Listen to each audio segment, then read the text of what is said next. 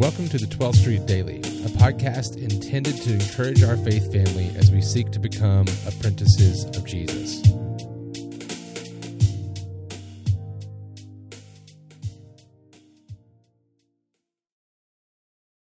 Hey y'all, my name is Olivia Rager. I'm a ministry associate here at 12th Street.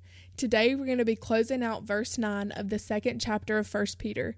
And so the word of the Lord says, But you are a chosen race, a royal priesthood, a holy nation, a people for his own possession, that you may proclaim the excellencies of him who called you out of darkness into his marvelous light.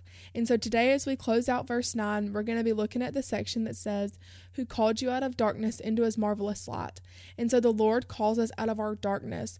That darkness is the sinful shadow that we hide behind that sin filled life that we lived before we accepted Christ, before we turned away.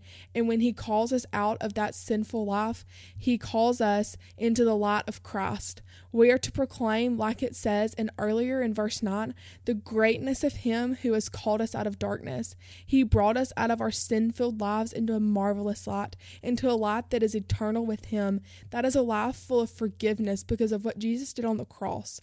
And so we are to proclaim much of Him because He called us out of darkness into light, which is eternity with Him and His Son in heaven. Able to be in the marvelous light without Jesus as our predecessor, or someone who fills the gap and weighs the burden for us before God.